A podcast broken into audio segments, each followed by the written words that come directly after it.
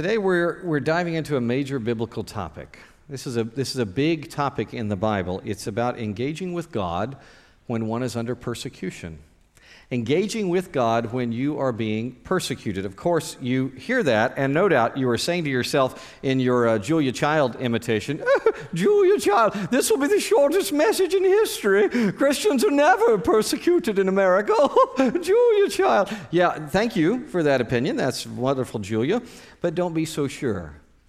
Let me read you this. Section 533B of the 2013 National Defense Authorization Act states, and I quote, no member of the armed forces may, one, require a chaplain to perform any rite, ritual, or ceremony that is contrary to the conscience, moral principles, or religious beliefs of the chaplain, or two, discriminate or take any adverse personnel action against a chaplain, including denial of promotion, schooling, training, or assignment on the basis of the refusal by the chaplain to re- comply with a requirement prohibited by paragraph 1. Close quote. Sounds pretty clear, right? Seems very straightforward. And yet, Todd Starnes of Fox News recently posted this story. The U.S. Army may have violated the First Amendment rights of a decorated chaplain. The U.S. Army who is facing discipline for not conducting a marriage retreat that included a same sex couple. Military investigation at Fort Bragg determined Chaplain Scott Squires should be disciplined for his failure to include a lesbian couple in the Strong Bonds marriage retreat. They determined he had discriminated against a soldier based on her sexual orientation. Chaplain Squires is endorsed by the Southern Baptist Convention's North American Mission Board. The Southern Baptists forbid its chaplains from facilitating marriage retreats that include same sex couples. Had Chaplain Squires participated in that marriage retreat, he would have risked losing his endorsement by his church. Likewise, the Army requires its chaplains to adhere by their endorsers' rules and religious tenets. Chaplain Squires actually found another chaplain who was able to lead the marriage retreat that included same sex couples. U.S. Representatives Doug Collins, Richard Hudson, Jody Hice, Vicky Hartzler, and Doug Lamborn wrote a letter to the Secretary of Army expressing their concerns about the impact of what they called a meritless investigation would have on the chaplain's impeccable military career. He closes with this First Liberty Institute, one of the nation's most prestigious religious liberty law firms, is representing Squires. Chaplain Squire should not have his career ruined for following the rules of both his faith and the Army, said First Liberty Institute attorney Michael Berry. Close quote. Ah, now, now you're thinking differently. See, now in response to that, you're thinking in your um, Clint Eastwood Gran Torino voice, back in the day, Christians weren't persecuted like that. Christians should never face persecution and get off my lawn, right? That's what you're, that's what you're thinking. I understand the sentiment, Clint, but you are actually way off base. Christians have always been persecuted, even in America. We lack the time to go into it this morning, but um, just look up on your own the colonial experience of another Baptist, uh, Roger Williams, and you'll see a a graphic example of persecution. Or, or read about uh, President James Garfield. Long before he was president, you know this, Garfield was laughed at for believing in the resurrected Jesus Christ. By the way, it's a really fascinating story because he stood up in the situation and shamed and completely unhorsed his persecutor by using logic. But the point is, the point is that even in the supposedly good old days of America, Christians have faced plenty of persecution. As we put it in your notes there in your bulletin, you got a worship guide when you came in. Open it up. Look on the left hand side, you'll see this headline Persecution is part of Christian life. It's part of it. And there are really two aspects of this a governmental tendency and an individual problem. Let's start with the governments. This issue that we're about to describe is true for every government of every time and place. And here it is governments want you to submit to them. By the way, that's right and appropriate, it's understandable, but governments want you to submit to them that can lead to some struggles. Open your Bible, Matthew chapter 10. Matthew chapter 10, let's read verses 16 through 18. 16 through 18. Jesus says, Look, I'm sending you out like sheep among wolves. Therefore, be as shrewd as serpents and as harmless as doves. Because people will hand you over to Sanhedrins and flog you in their synagogues. Beware of them. You will even be brought before governors and kings because of me to bear witness to them and to the nations. This is part of Jesus' great commissioning speech as he sends out the 12 apostles. And then throughout the rest of the New Testament, this same thing is repeated again and again and again. And by the way, in the repetitions, it is applied to all followers of Jesus of all times, just so we know this wasn't limited just to them. Less than 100 years after Jesus spoke those words, the Roman Emperor Trajan provided a startling example of just how right the Lord was. Uh, listen to this Adrian Goldsworthy, one of my favorite modern historians, Adrian Goldsworthy, writes really well. He describes the situation. The aim of the Roman government was to keep the provincial community stable, prosperous enough to pay their taxes in the long run, at peace with each other, and content with imperial rule. The Roman preference is strikingly illustrated in the most famous exchange between Pliny, he's the governor of Pontus, um, that's a, an area of modern day Turkey, uh, and Trajan, the emperor. Two letters they wrote back and forth that deal with Christians arrested and brought to the governor by authorities in one of the cities. Pliny informs the emperor that he has executed those Christians who refused to recant unless they were citizens who he's arranged to send to Rome for trial. Everyone who denied being a Christian and gave proof of this by taking an oath, making a sacrifice, meaning a sacrifice to the emperor, worshiping the, the God of the state, uh, and reviling the name of Christ, those people were allowed to go free. Close quote. Folks, besides some situational nuances, that story has not changed in 2,000 years. Just ask Chaplain Squires, right? The point is not that governments seek to actively harm Christians. Believe it or not, most governments throughout history don't actively seek out Christians to harm. In fact, Trajan later wrote Pliny and he said, Don't go seek out Christians to arrest them, but if they're brought to you, then do arrest them. Governments don't seek out Christians for the most part to persecute, but governments do want peace. They want peace. And to get that peace, they will aggressively persecute anyone who rocks the boat. Now, quite often, that means Christians are persecuted. You know why? Because we serve a Lord who is higher than any human government, and that higher service leads to at least perceived boat rocking. Persecution is part of the Christian life. And beyond government proclivities, there's an individual problem. Individuals hate submitting to God. Look further down, same speech, Matthew chapter 10, go to verse 24. Jesus says a disciple is not above his teacher or a slave above his master. It's enough for a disciple to become like his teacher, a slave like his master. If they called the head of the house Beelzebul, how much more the members of his household? Here's Jesus, Lord of all creation, and humans are calling him the devil, Beelzebul. Why would people do that when the truth is so obviously different? Because by nature, people hate submitting to God. It's true. Even those of you who are Christians, even we who are changed by God's grace, we are not immune. You know this. Our flesh likes the illusion of being in charge, and so we raise our fist in rebellion against God Almighty. Let me, let me prove it. Let's do this. Everybody, put your notes down and stand up. Stand up if you would. If you're able, everybody stand right now, if you would, please. Just stand up. Thank you. Now, most of you know me, and, and, and you trust me. Uh, so, unless I asked you to do something that was completely outright unbiblical and unreasonable, you would do, you would do what I what I said to do, right? Okay. With that in mind, here's what I have for you this command Don't sit down. Don't, do not sit down. All right, let's be honest. Let's be honest. How many of you are dying to sit down right now? Raise your hand. Yeah, amen. Just kill it. Me too. It's just killing you, isn't it? Actually, standing up feels kind of nice. It breaks the. I don't mind until I'm told I have to. And then I don't want to. By the way, if you want to read more about this, the Apostle Paul goes into this in Galatians in depth about how rules lead to rebellion. They always do because of sinful human nature. Or oh, you can sit down eh, or stand, whatever you want to do. You can, you can eh, have a seat. People hate submitting. And when individuals express their anger over having to submit to God, they take it out on God's followers. It's natural. L- listen to Jesus again. A disciple is not above his teacher or a slave above his master. It's enough for a disciple to become like his teacher, a slave like his master. If they called the head of the house Beelzebul, how much more the members of his household? The late John Mitchell was a wonderful pastor. He was a really encouraging teacher, but he did not mince words when he was telling truth on this topic. I, uh, I liked this quote so much, I put it in your notes. It's from John Mitchell's book, Fellowship, and he says this The world still wants to carry on its program without God and without God's people. In many ways, Christians are a thorn in the flesh to those leaders who wish to bring in a world dominion without God. The world does not want God nor his interference with its plans and program. When we declare that we're children of the one who is God, this world, which never knew the Savior, will not know us either. The world had no place for Christ, the world will have no place for us. Close quote. Now, with that in mind, listen very carefully. The issue is never submitting to us. Any conflict must not be about you or me. I mean, Let's just think about it. In fact, submitting to us may be a bad idea a lot of times, right? When Christians get in the way with our pride or our hurt feelings, it muddies the water. It is God's authority that is being rejected. Make sure you don't confuse things by making the issue about you. All right? So, what should we do then? Governments and individuals are preset to persecute Christians. How to respond? As we ask on the right side of your notes, look there, what to do. What to do. First, and most importantly, pray about the persecution and persecutors. Pray. There'll be two things to pray about. This is one of them.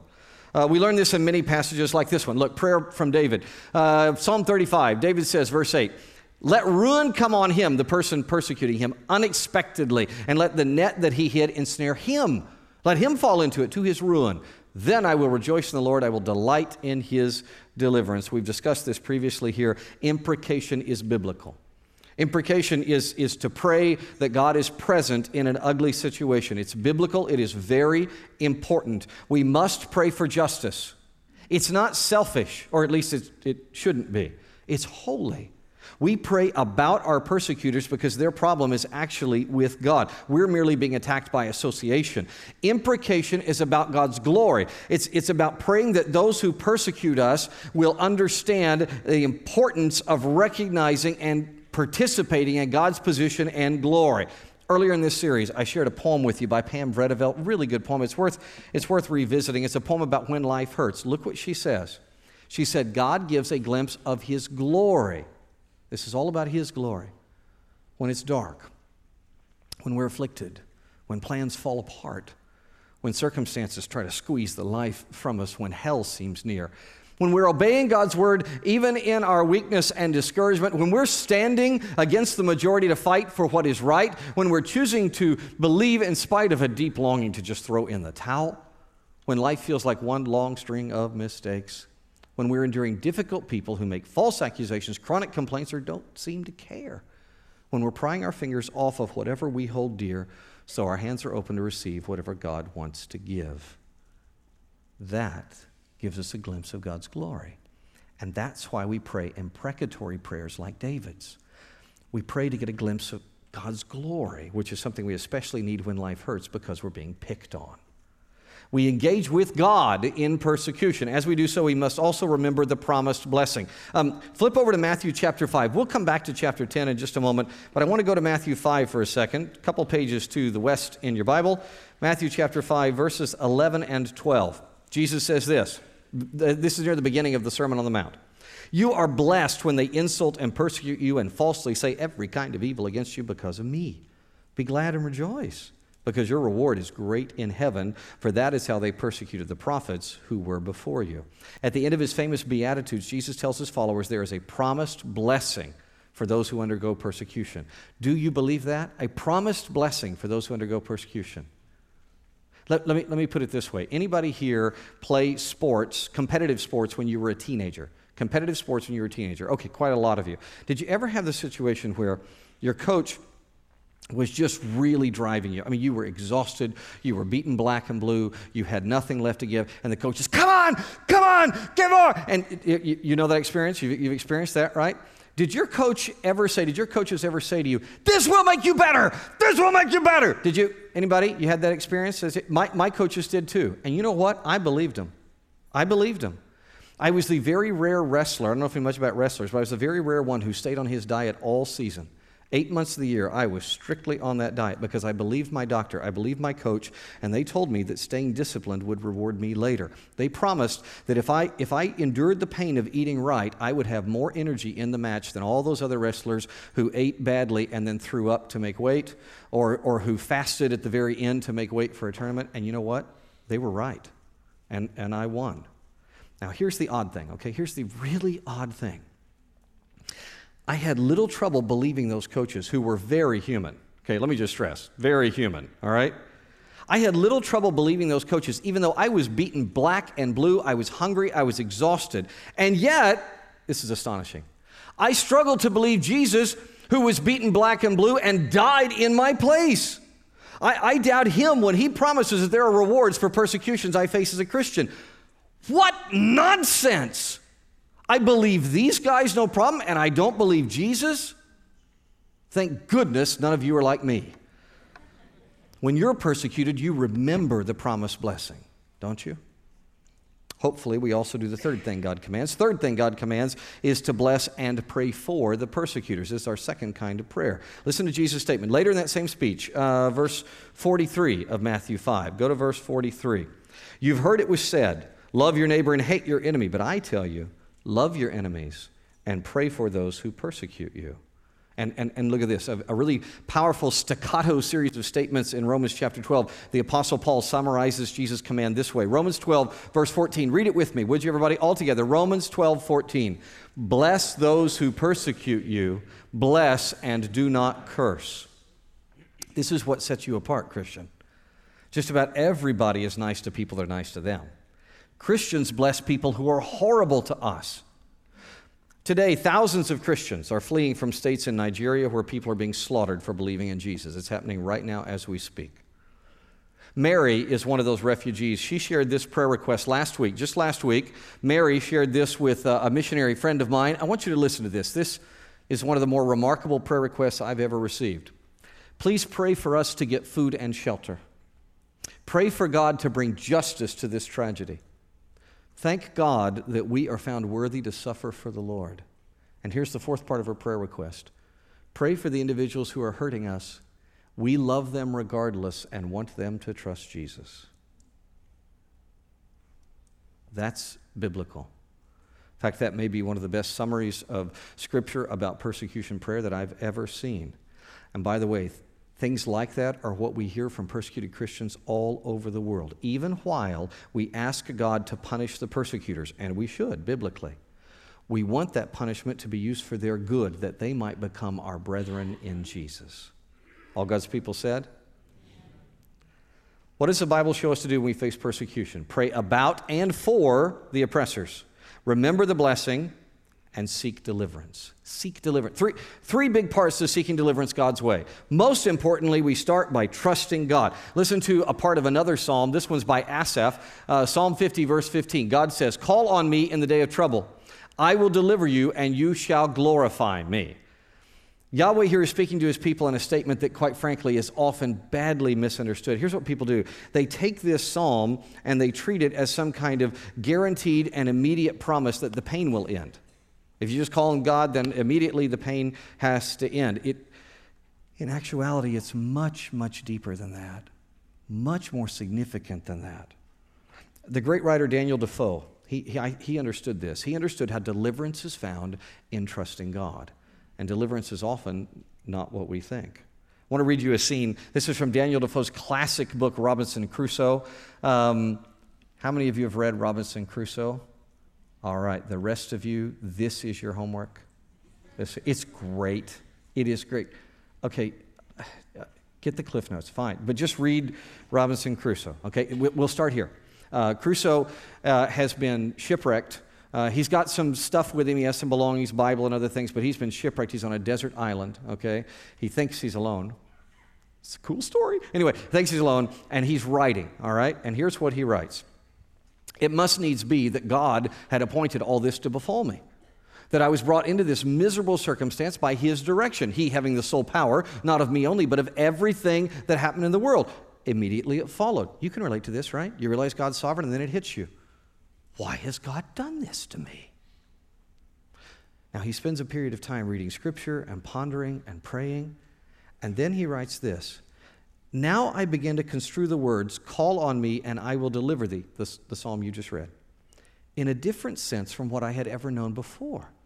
For then I had no notion of anything being called deliverance, but my being delivered from the captivity I was in. But now I learned to take it in another sense. Now I looked back upon my past life with such horror, and my sins appeared so dreadful that my soul sought nothing of God but deliverance from the load of guilt that bore down all my comfort.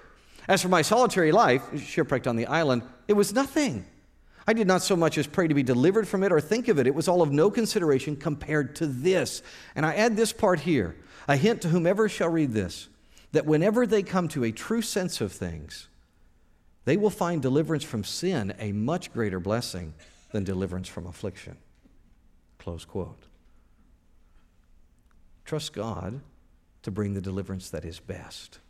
And deliverance from sin knows no boundaries and it is always available. All God's people said? Secondly, seek deliverance using your capacities, your own capacities. Go back to Matthew 10. I said we go back there. Matthew chapter 10, a little further down in this speech where he's sending the, uh, the apostles, verse 23. When they persecute you in one town, escape to the other. For I assure you, you will not have covered the towns of Israel before the Son of Man comes. Now, the second part of that sentence is about Jewish evangelism. Uh, the churches must keep sharing with Jews about Messiah Jesus until the very moment Jesus comes back. Until he returns, there will always be Jews who need to hear the good news of the Messiah. But the first part of Jesus' statement uh, to the 12 is what matters for us today, for our study. And the Lord unequivocally tells his followers flee from persecution. Do you see that? Every now and then, as I travel, I'll bump into people who are really proud that they kind of sought persecution. That is not noble. That is not scriptural. It's stupid. All right? It's suicide. It is not what Jesus called you to do. After all, you should understand this. You live in Texas, not the least of the reasons that people move here. More people move to Texas than anywhere else in this country. And some of those people are following Jesus' instruction. They are cleaning their sandals from the dust of places where they were persecuted and coming where it can be more safe. How do you do it? You keep your covenants, you don't act in fear, but you move away from the persecution. Seek deliverance from persecution by trusting God, using your capacity, and using the courts. Okay, that's what the Apostle Paul did. The Apostle Paul endured a series of unfair and, quite frankly, strange trials, and, and uh, he appealed in the middle of that to the highest court in the world. Look at this Acts chapter 25. If I then am a wrongdoer and have committed anything worthy of death, I do not refuse to die. But if none of those things is true of which these men accuse me, and none of them were, then, hand me, then, no, then no one can hand me over to them. I appeal to Caesar. Festus had conferred with his council. He answered, You've appealed to Caesar? To Caesar you shall go. Paul knows and invokes his citizen rights. It's a really wise move because you know what this does? It forces all of the shadowy persecution that was going on in his life out of the darkness and into the light of legal reason. Our point is not to study Paul's journey, although it's fascinating. Our task today is to recognize part of seeking deliverance is appealing to legal recourse, right? Now, with that in mind, I want to invite up an attorney who works with uh, the First Liberty Institute that we talked about earlier, Hiram Sasser. Come on up. Hiram is, um, is my friend. I'm honored to have him as a friend. He is also uh, a member of this church, so you may not know how famous he is. So let me, uh, let me read to you his uh, CV. It's too, it's too impressive. I couldn't remember it all, so I had to write it down. Here we go. Hiram Sasser is general counsel for First Liberty Institute, where he oversees litigation and media efforts. He has successfully argued before federal and state appellate courts, federal and state district courts, and the Texas Supreme Court. His past and present clients include the American Legion, VFW, Association of Christian Schools International, Fraternal Order of Eagles, the Falun Gong, a Native American Sweat Lodge, Jewish Educational Center, Southern Baptist Convention, National Association of Evangelicals, synagogues, various state and local governments, entities, and officials. Hiram graduated summa cum laude from law school. He served in the U.S. Army as headquarters commander, a company executive officer, and training officer. Uh, folks, he's made numerous appearances on any television station you think of ABC, uh, CBS, BBC, NBC, Fox News, um, CNN. Uh, as well as radio stations all over the world. Uh, I'd like you to please welcome our, our Christian brother, who is, quite frankly, a constitutional expert, Hiram Sasser. Let's give him a round. By the way, his partner in crime, Michael Berry, uh, who's also a member of this church, he was supposed to be here today answering questions with us. Hiram's just going to take the whole load. Uh, Michael got orders, uh, he's still in the Marine Reserves, and he got orders Friday morning that he had to report today. So he is there, probably watching soccer on TV. Anyway, um, Hiram, let's start off. It's probably, don't you think? That's probably true. Yeah, I would say, yeah. Uh, tell us, just give an overview. What does First Liberty do? Well, we do uh, religious liberty cases all over the country, and so when it could be anything from a kid being told they couldn't bring a uh, Bible to school, uh, to a, uh, a, Bible club being established at a school, or it could be a church zoning thing where a town says that a church can't be can't exist in a particular location. Uh, so, or it could be you know people sharing the uh, sharing their faith in the public square. So it just depends on you know what what it is, but all over the country, and we do it for all faiths. Um, okay, so I told a little bit of Michael's case, the chaplain squires. Can you give us an update on that? It hasn't resolved as quickly as I was sure it would, so what's happening? Tell us about it. Well, you know, th- this case is very, very disappointing because, you know, a lot of people, you know, they th- this is dealing with the Special Operations Command, and a lot of people think, oh, the Special Forces, they must be conservative, right? Actually, they're the most liberal part of the armed forces because they're cultural relativists, right? We, we drop them in. They're the ones that, who are going to eat the monkey brains with the tribe uh, in in the village and whatnot. So they're cultural relativists. So they they uh, uh, they're not, it's not necessarily the most friendly place uh, to people of, of strong faith. And so, uh, what's going on is we have an appeal going on with General Sonntag right now. His lawyers and his legal team has been pretty committed to uh, to trying to nail Chaplain Squires, despite the fact that we have law on our side and we have the Army regulations on our side. So we'll see what happens probably by the end of this month. But uh, uh, it's it's certainly uh, you know we're willing to take it all the way if necessary. You told me uh, privately. Tell them what you at the beginning of that case what you learned about the lawyer for the. Oh, you're side. talking about the sheriff of Nottingham. yeah. So uh, the first lawyer that they assigned to this case was Major Nottingham, and uh, we we looked him up. Just wanted to know, you know, who we were dealing with, and we found out that he hadn't actually paid his bar dues to uh, to uh, Massachusetts or New York. So he actually didn't have a license to practice law that was a lot of fun to inform Special Operations Command about that. He was kind of being a, a jerk to us, and I won't tell get, get into all the details, but uh, we had to explain the fact that he was not licensed to practice law to the to to higher authorities in the army, and uh, and he's no longer assigned to the case. Yeah, yeah. The sheriff is gone. It happens, Robin Hood. Uh, now I know. Uh, let's talk about some others. Uh, sadly, I know you're working a ton of cases right now, just a ton.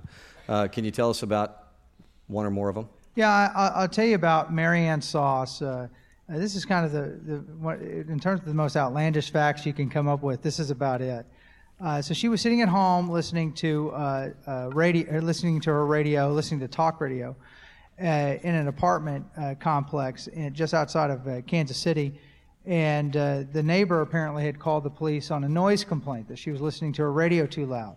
So the police come and uh, they wanted, they didn't tell her why they were coming. They just wanted to come into her apartment. And uh, they show up, and she has a screen, and it sounds strange, but she has a, uh, on, a, on an apartment, but had a screen door. And through the screen door, she held up her copy of the Constitution that she keeps by her door. I'm not making this up. And said that this, this, this Constitution says that I don't have to let you in into the house. Uh, and that's true uh, without a warrant. And so they, uh, uh, they decided to go away. And then they came back later and they said, if you don't let us in the house, we're going to arrest you. Well, she's an elderly lady. She doesn't know what to do. She's going to get nervous. So she lets them in the house. Uh, and uh, they begin to search around. And she still haven't told her why they're there. And so she asked one of the officers, "Can I can I pray?" She's in her own living room. She's not under arrest. She hasn't done anything wrong. She hasn't been charged with a crime. Can I pray in my own living room? The officer says yes. Well, uh, just a few minutes later, another officer comes in and asks, Well, what are you doing there? And, uh, and, and the officer said, Well, she's praying. Well, get up. You're not allowed to pray right now. You're not going to be praying. You, you just need to sit there. Uh, and then they started thumbing through a book, and she asked, Well, what are you doing? And they said, Well, we're looking for something to charge you with. They still haven't told her why they're there, and the radio is still playing at the same decibel level as what allegedly led to the complaint. Yeah. After 45, after the 45 minute encounter, they finally left, telling her that they're not going to charge her with a crime. Uh, telling her that uh, uh, apparently people in the apartment complex don't like her and that she needs to move away. And uh, they said, Oh, by the way, the reason we were called was a noise complaint. Please turn down your radio. Okay, okay. that was quick. Yeah. And uh, uh, that was it. And so she filed her handwritten complaint to, in federal, to a federal judge there. Uh, the federal judge did what they do to most handwritten complaints they dismissed the case. Sure. Uh, and uh, but under the theory that the police officers were immune because there's no case that says that a uh, uh, uh, an officer can be held accountable for telling someone not to pray in their own home because that's not quote a clearly established right. Yeah, you need to, you need to probably explain uh, governmental immunity. Yeah, just to give you an example about how governmental immunity works is that uh, government officials uh, are not actually held accountable for violations of the Constitution. Uh, they have qualified immunity. The, the law has this built-in mechanism that presumes government officials are idiots and don't know anything about the law. And, uh, and so, unless there's a case that specifies specifically what this particular violation is, they can be immune even though they violated the Constitution. So the court could say, yes, you violated the Constitution, but you're still immune. The problem actually with this case is that they weren't recognizing that there was even a violation of the Constitution. Right. So we took on the case. We go to the Court of Appeals, which is in Denver, the 10th Circuit Court of Appeals. The team consists of me. Uh, the other person that was on uh, that was on the team was Jim Ho, who is now Judge Ho on the Fifth Circuit Court of Appeals, appointed by President Trump and, and, and confirmed by the Senate. And, uh, and so we're, we're the ones asking the, the, the tech, or asking, asking the 10th Circuit Court of Appeals to reverse this. And what happens? Uh, well, we lose 3 0. Why? Because they say there's not a specific, there's not a, it's this, the facts here are so horrible and outlandish that there's no case that would ever, that's ever arisen with these types of facts. So there's no way the police officers would know that this is a violation of the Constitution. You know, because it's so outlandish because it's so outlandish. Right. Yeah. There's no case. It would it would basically be like if they if they beat you up illegally on a Tuesday, and we love police officers, not picking on them, but if they beat you up on a Tuesday illegally, but the case is thrown out because the only case had been that they can't beat you on a Thursday. Yeah, that, right? that's, a, that's, okay. a, that's yeah. a good summation right. of, of, of, qualified yeah. immunity. Yeah, all right. All right, this, hey, this is what it is. So you lost. So, so we lost, and so we decided to throw the long ball and ask the U.S. Supreme Court to reverse this.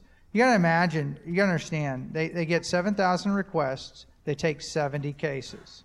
All right, so what do you think the odds are? You know, it's one in a hundred. Yeah. Okay, uh, and on the last day of the term, the U.S. Supreme Court miraculously decided to reverse this nine to zero.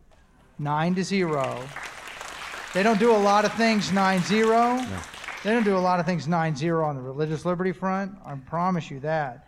But that's how you know outlandish and ridiculous this case was. Yeah. But think about it. They're telling these are nine justices telling four federal judges, you guys all messed up. all right. Very popular. And that's you know. So anyway, so we're gonna go we're gonna go back down, and that and that you do not automatically have immunity, and, and that it is. By the way, this is the proposition. This is the proposition the U.S. Supreme Court put forward. You wouldn't think you'd have to write this down but it's good that we wrote it down. You have a right, a constitutional right that's protected under the Constitution to pray in your own home. So that, that didn't exist in writing before, and now we, we have a case that says that. So that's, that's fantastic. That, uh, I want to piggyback on that for a 2nd there are going to be there going to be folks, wonderful, well-meaning folks, who are going to write me and say, "Oh, this is we, we understand the Nigeria example you gave earlier, but this doesn't happen in America." Um, you, this is what you do. You deal with this constitutional law all the time. What's your assessment of the state of religious liberty in America right now? Well, the, it, that all depends on geography, right? Mm. I hmm. mean, you're going to have, uh, you know, going to have a different religious liberty uh, uh, feel in this country in Texas than you might have in, in, in San Francisco or, or some other place. Yeah. Uh, you know, it's a uh, now that doesn't mean that there aren't religious liberty cases in Texas. I mean, I have plenty of them. I've got a case where I'm representing cheerleaders who who wrote, who wrote uh, uh Bible verses on the run through banners that the players mm-hmm. go running through uh, in Kountze, Texas. All right, which is you know probably about as conservative as you could possibly get. Yeah. Uh, yet we've been fighting them for five years and we've won, but now they're complaining and they want to appeal again. And so, I mean, it can happen in Kountze, Texas, but I'll give you some flavoring like outside of Texas. Uh, you have, an, just outside of Seattle, we have Coach Joe Kennedy, uh, who was told that uh, he cannot pray after football games as a coach on the field where he takes a knee and prays silently by himself for 15 seconds. And the reason why he can't do that is because people know what he's doing, and and and and and since he's on duty and he is a, a, a public fi- official, uh, he can't be endorsing his faith in that way. Now, he could be looking for his contact lens. He could be tying his shoe. All right, it's 15 seconds silently. No one can hear him, but because someone knows what he's doing, and he's representing the, the you know he's, he's representing uh, the the government according to them. Mm. I don't think after a football game a, a, a, coach kneeling is doing anything on behalf of the government. But uh, according to the Ninth Circuit, that's uh, that it's perfectly okay to tell him that he cannot uh, he cannot do that after the games. So we're going to be seeking Supreme Court review of that. But that just gives you a little flavoring. There's different different uh, uh, levels of of religious freedom depending upon where you are in the country. Um, let's say somebody, and this happens every day, somebody gets to your office and they say, I'm, I'm being persecuted for my Christian faith. Uh, and, it, and it's not like me. Because most of the time when I say that, quite frankly, I'm really being picked on because I'm being a jerk. I mean, let's be honest. It doesn't have anything to do with Jesus. It's because I'm a jerk. But this is legit. It's because of Jesus. What, what do you say to them? Well, you know, the, uh, the, the, the, first thing that we, uh, that, we, that we do is, you know, when we give them a call is probably best encapsulated by a story from uh, Chaplain Wes Modder. Uh, chaplain Modder was a uh, chaplain in the Navy. Uh, he had been the chaplain for the special oper- uh, the Naval Navy Special Warfare Center. He was basically, if you were in SEAL Team Six, he was your head chaplain. Okay, during part of his stint, and he had transferred to a new a new location that was not as high speed as that. Uh, and he had gotten himself into a little trouble for doing the following things as an ordained minister of the gospel for the Assemblies of God. He said that he thought, he told somebody that he thought atheism was wrong. He told somebody that he thought that marriage uh, should be uh, uh, traditionally uh, uh, defined. And he said that um, uh, he thought it was, it was improper to engage in certain types of relations outside of marriage. and for that, there were complaints against him, and they were actually going to drum him out of the Navy. I mean, it was, he was on the chopping block uh, for a, a, board that would uh, that, that would kick him out of the Navy. And he had served how long? And he had served for 19 years. They were going to try to get him out before his 20th year, so he wouldn't qualify for his retirement. Right. Uh, that's how vindictive the, the Navy was being. Now, I was in the Army, so we got to go fight the Navy, which is awesome. Absolutely awesome. Well, we eventually we eventually won for Chaplain Modder. It's great. You know, he's actually a pastor just outside of Chicago now, yeah. and we won so much that was so awesome. Is that at the end, uh, they uh, they called him up and they said, "Where would you like us to transfer you now?" And if you've ever served in the armed forces, you know no one they don't ask you where, and especially they don't give you a medal. They, they don't you don't go from being charged yeah. to give. They gave him a medal. They thanked him for his service, and then they asked him, hey, where would you like to go serve the rest of your career at? Mm. And he said, please send me back to San Diego with my people, you know, because that's where the Special Operations Command is and away from, you know, other parts of the Navy that are not necessarily as high speed. But anyway, uh, so that was a great thing. But he had a great line that encapsulates it, answers your question, which is, uh, he says it better than I would. He said, he said, we, we called him, I don't remember saying this, but when we called him, we said, he said, you guys said, we're coming for you, Chaplain Modder.